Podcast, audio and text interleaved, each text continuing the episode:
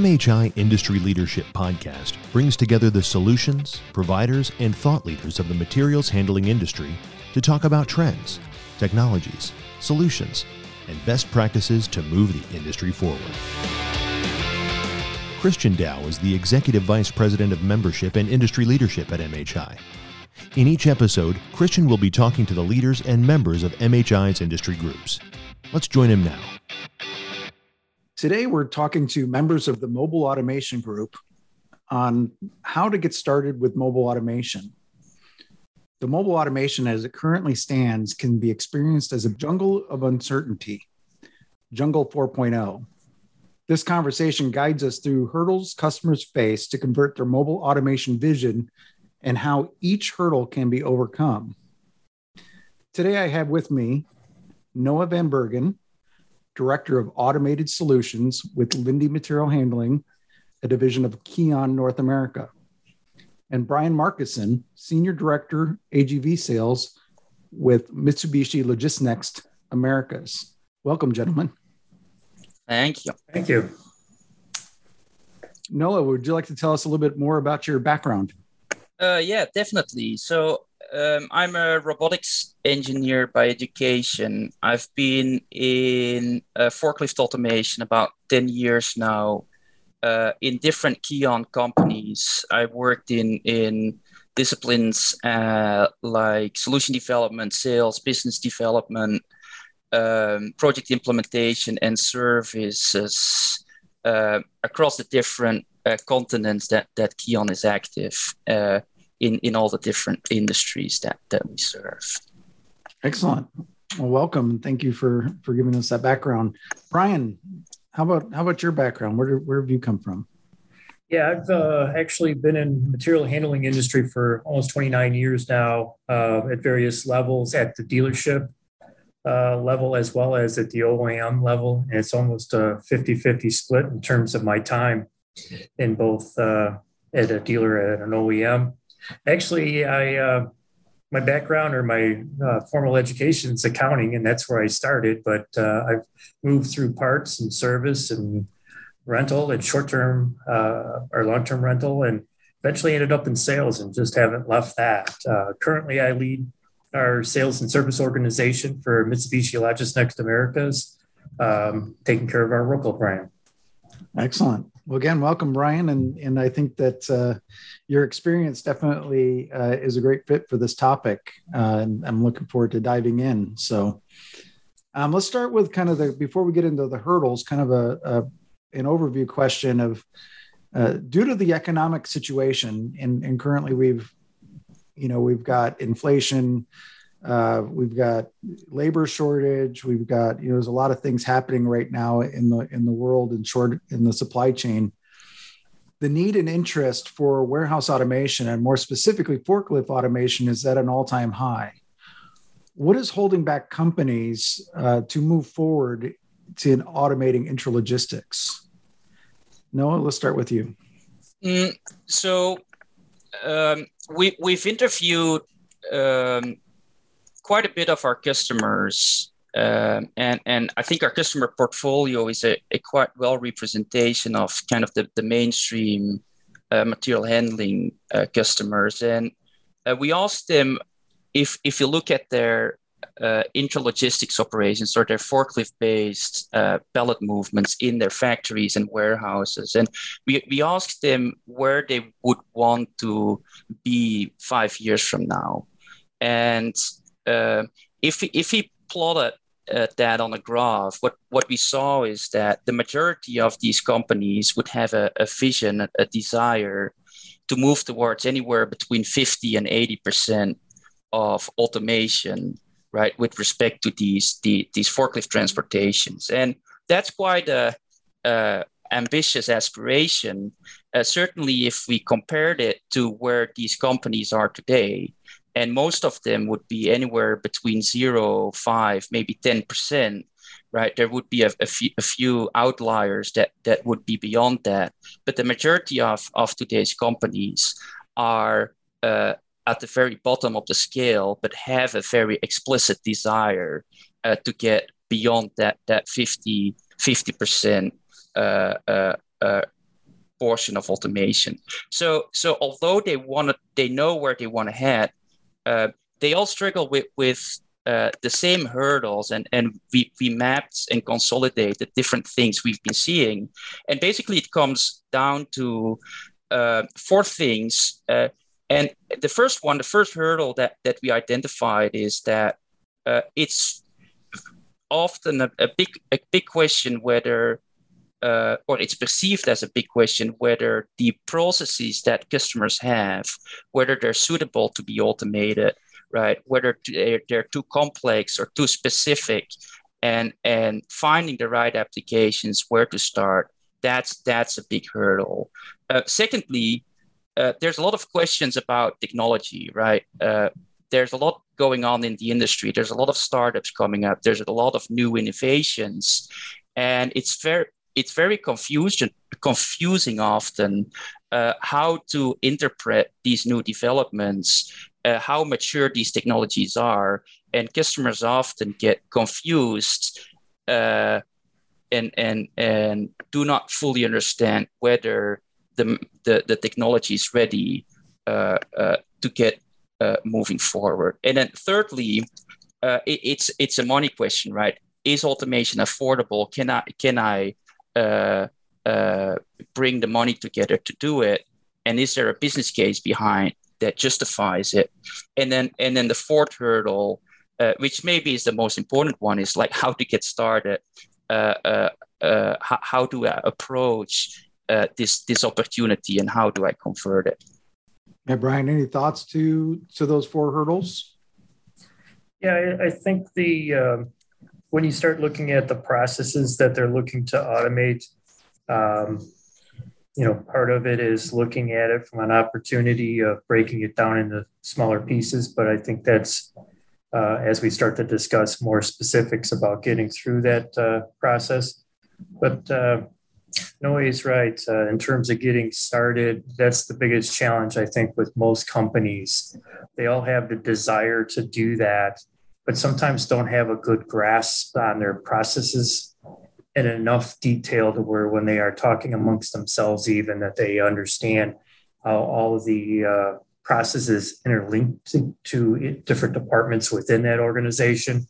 And that sometimes creates uh, challenges as you're starting to talk about automation, because if we can't get a good, uh, complete picture, that definitely uh, creates that a challenge to, to subscribe the correct uh, uh, solution for them. Nice. So let's let's dive into the first hurdle. Uh, is mobile automation able to handle the many complex processes used in warehouses in today's constantly moving market? Brian, what are your thoughts? Yeah, I think um, there's lots of uh, pieces of the uh, processes that we could definitely uh, automate. Um, I like to think of from the standpoint of a continuum to where there's one end that there's definitely processes that are um, very uh, ripe for automation all the way to the other end where you really need a, a human in the middle. And that continues to, to move from left to right in that uh, continuum. But again, a good starting point is looking for something that's predictable, that's repeatable, that's a process that could be easily reviewed and automated. Again, looking at what you're doing from a material movement are you moving it from point A to point B? And that could be from floor to stack to putting it into a rack, moving it on and off conveyors, those type of things? Or is it more of a goods to person type thing, or even order picking, case picking, those type of things? So understanding those different types of applications, um, and then what type of loads are you moving? Is it a single item to a case to a pallet? Are you moving different types of racks or is, are you trying to pull carts? Um, and then uh, how items are put on and off of carts or racks and those type of things. So I think those are items that you look or talk through. And there are many different solutions out there to attack just about all the different types of movements and types of loads that I had talked through. A lot of uh, of the different uh, providers can do different types of attachments that you would see on a standard forklift from fork positioners to clamps to single doubles. Um, so a lot of some of the movement techniques that a standard forklift would have uh, can be deployed as well. But I think uh, that's a major piece. And then understanding if it's not going to flow predictable, what would be the exception handling and having a little scope around that, because I think that's important to be able to identify. Because if you have a lot of exceptions, then it probably is not a good place to start. And again, I think the first piece is to aim for a, a, their first project to be focused on a process, get that early win, get some buy-in within the organization that automation is a good path forward for before you start moving into a very larger, very large or complex scope of automation. Plus, it gives you an opportunity for your internal people to understand what that process looks like, especially if they haven't been through the automation journey.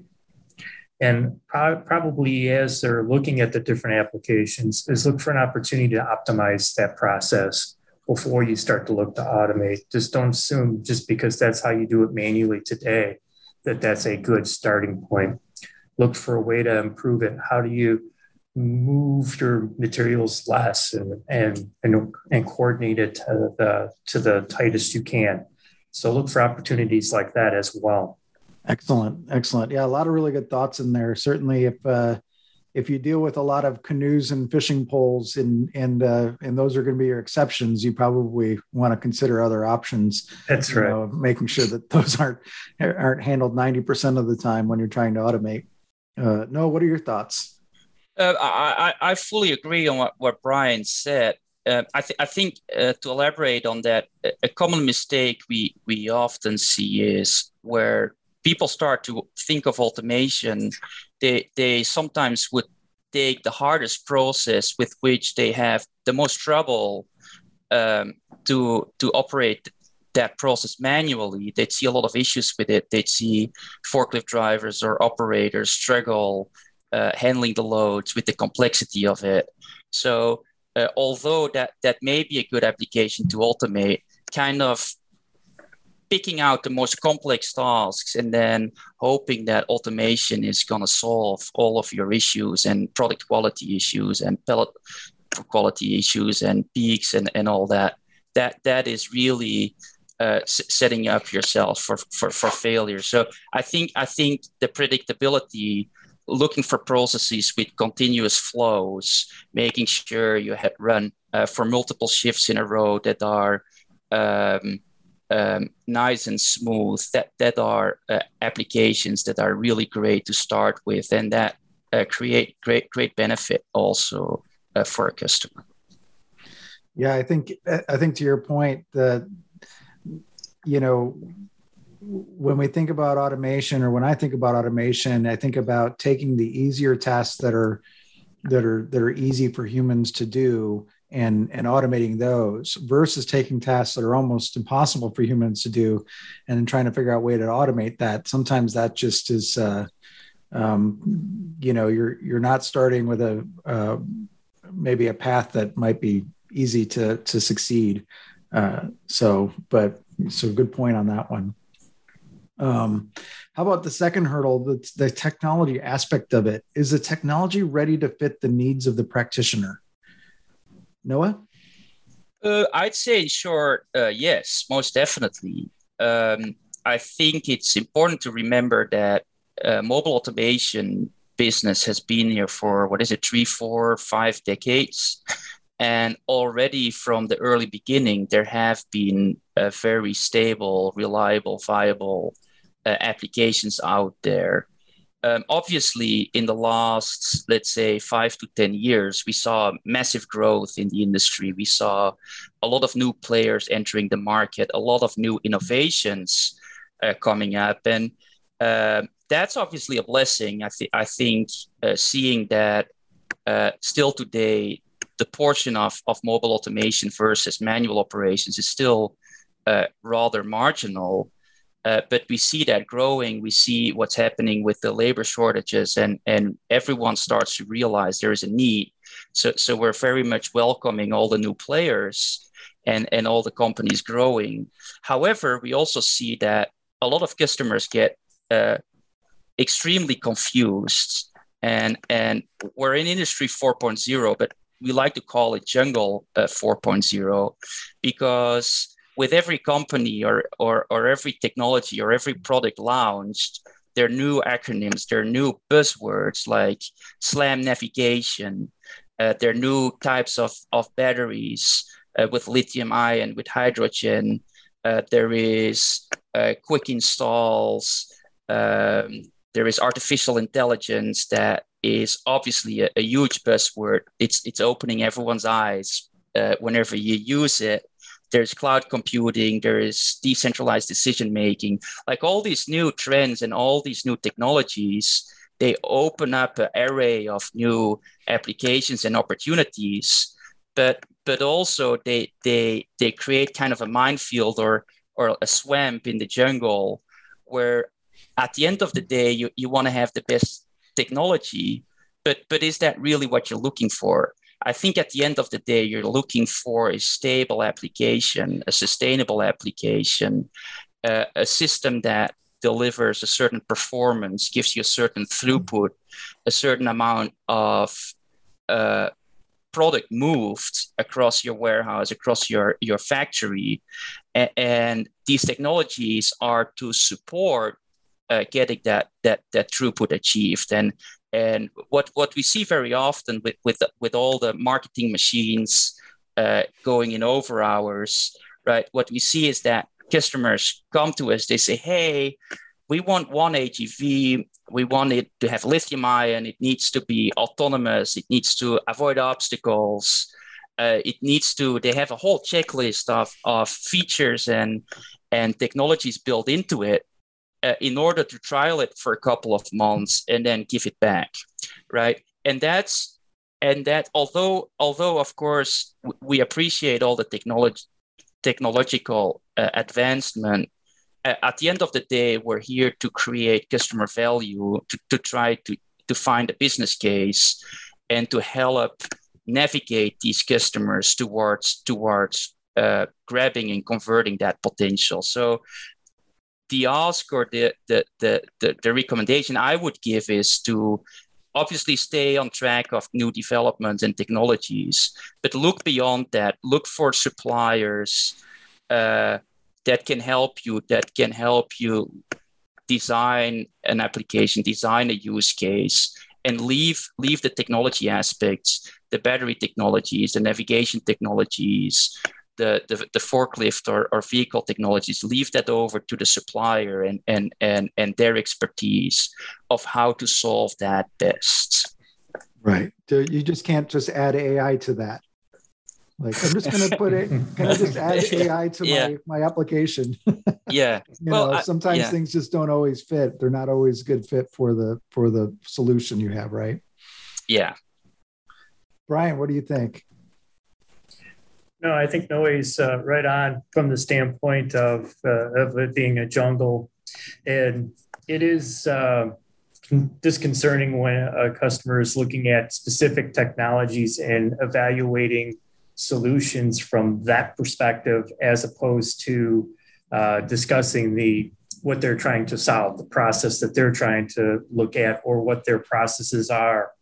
Um, you know, it's being more concerned with trying to pick out the, the shiny new hammer as opposed to understanding what the project is. Um, so I think it's important for um, the customer to, to vet their, their suppliers, but uh, put some of that onus on them to help uh, understand what's the best process to address and to move through to, uh, provide that value.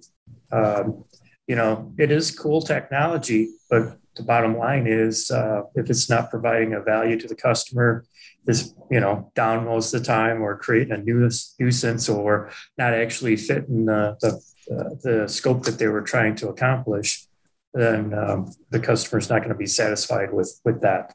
Yeah, it's definitely not going to be adopted by the by the team and the organization, and Correct. you're going to end up leading to, to problems later with with other technology and uh, implementations as well, right? Because people are going to be skeptical of it. Yep. Um, so the million dollar question, and this is a perfect one for you, Brian, with your background. uh, what level of, of investment is required from customers to start implementing mobile automation? Yeah, and the range will be pretty significantly in terms of the investment dollars from the perspective of looking at you know a two to three shift operation. Generally, most ROIs are typically in that 18 to 36 month range um, for what the customer is looking to uh, make the investment on and uh, address. Um, and generally, uh, our, our, team or the teams with your suppliers definitely could help you support putting together the information you need to calculate the ROI. Um, I think that does get to be some of the challenges as a customer tries to uh, wrap that all or their brain around that entire calculation of what uh, an automated system can help deliver for that customer. So we talked about, you know, like throughput and, and consistency from that perspective. Um, you know, the mobile automation uh, solutions are, are very are demonstrable to be very safe. You know, so now you have, you know, less damage to the building or your product, or you know, you know, obviously uh, forklifts have accidents all the time.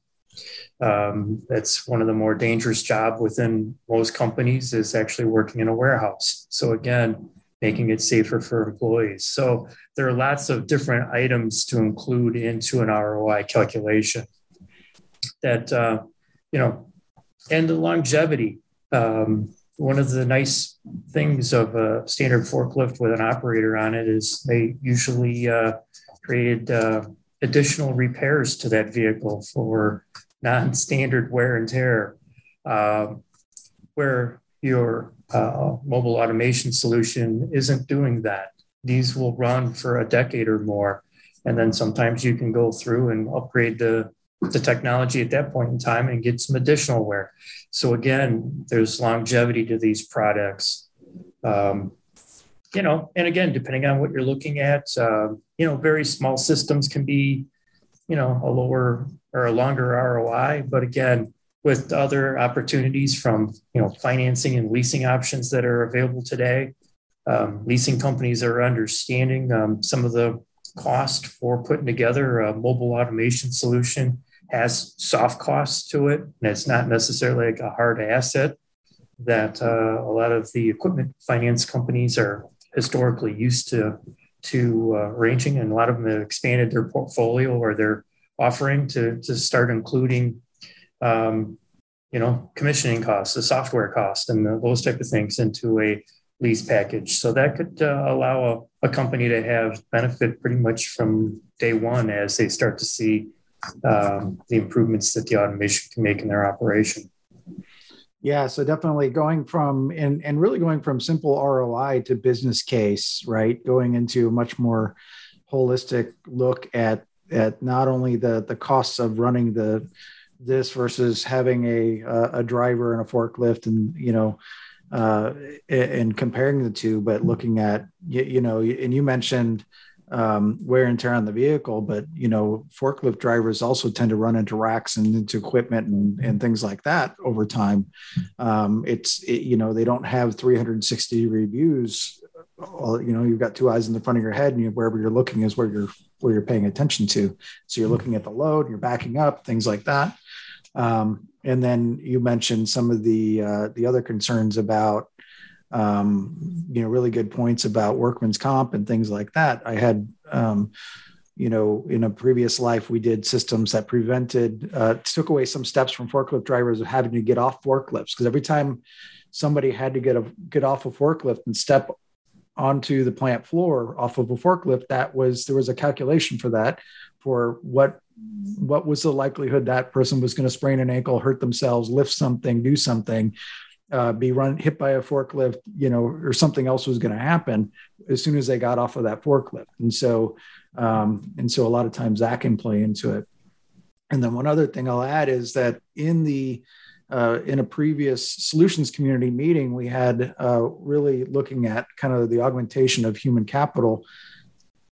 Sometimes, you know, right now the business case is, is if you don't do some things, if you don't automate in some ways, you may not be able to get what you need done, done, right? And so you know so sometimes the roi is kind of out the window because it's whether or not you're going to be able to do this with with the lack of labor and with the other challenges that are going on right now and so um, so yeah so there's definitely uh, some really good points there so noe what do you think no, I, I, I, fully agree. And, and you mentioned a lot of non financial benefits, right?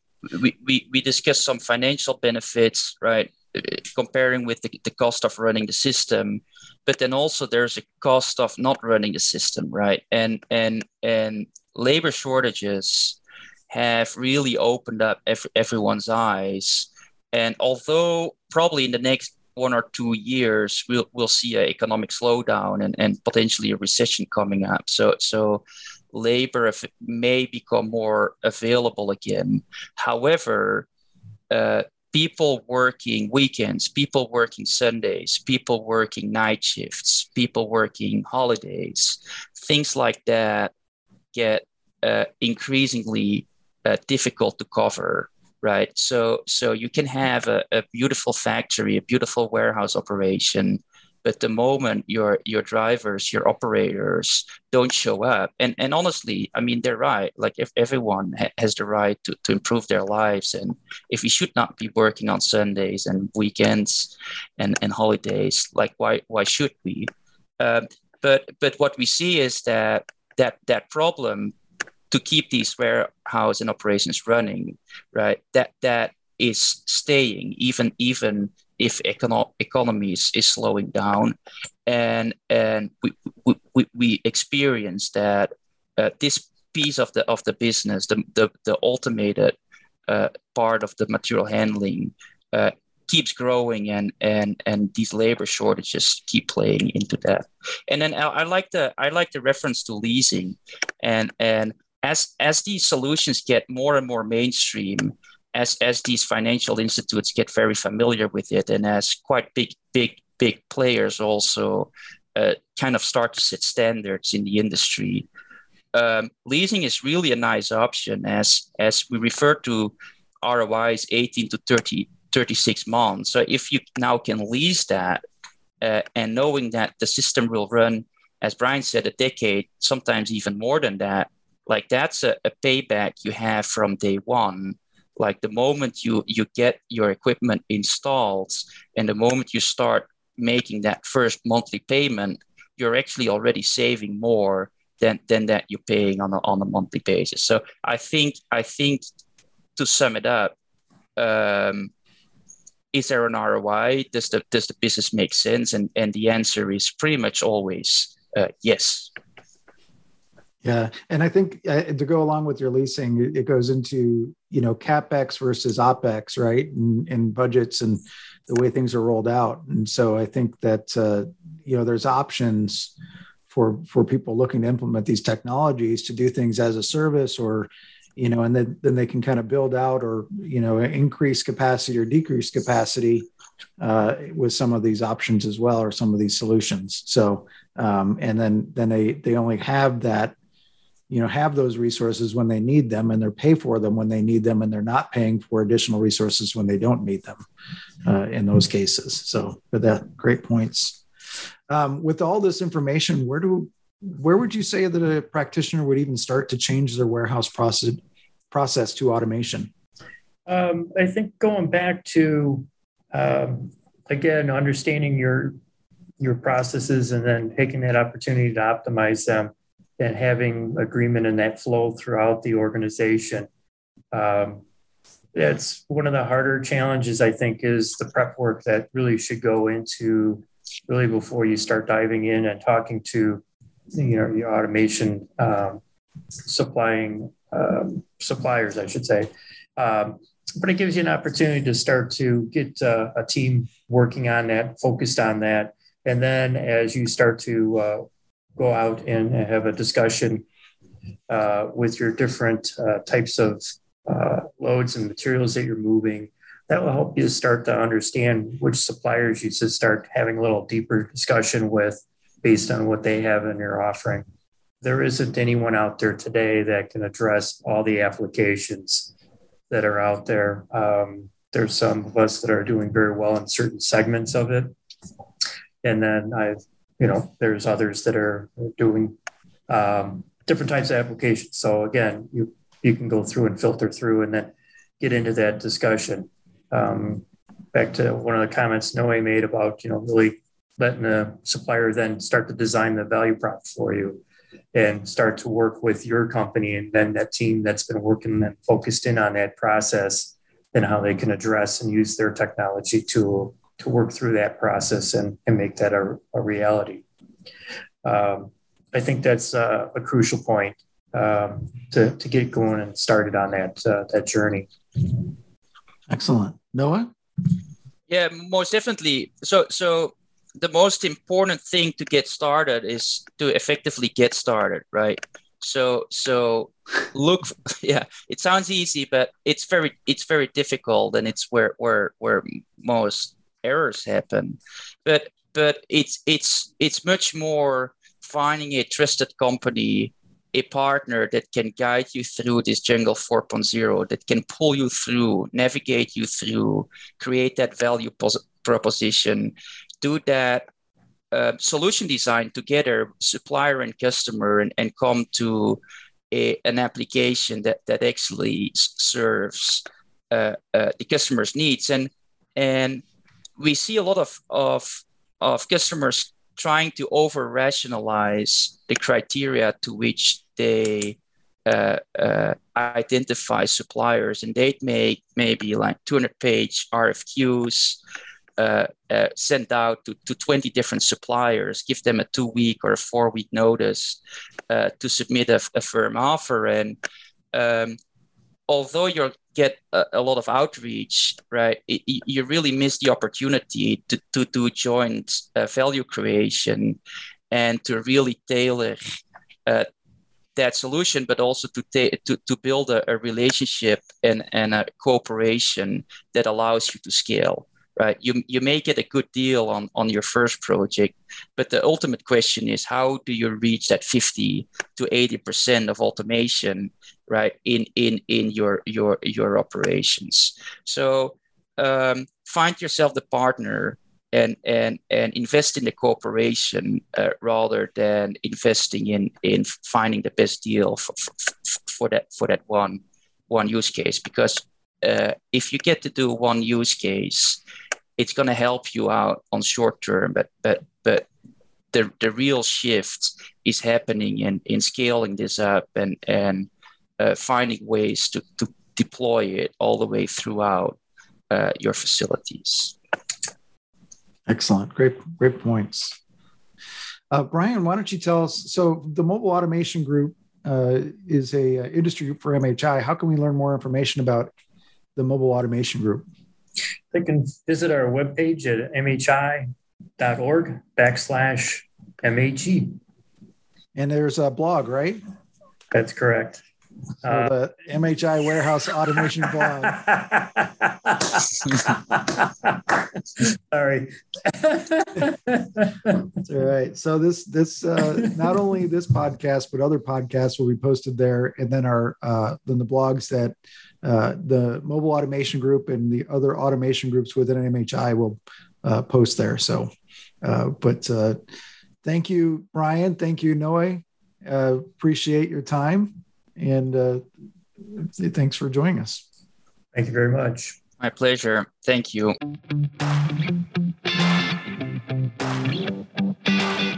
Thank you for joining the MHI Industry Leadership Podcast. Join us next time to learn more about the trends, technologies, solutions, and best practices that are moving the industry forward.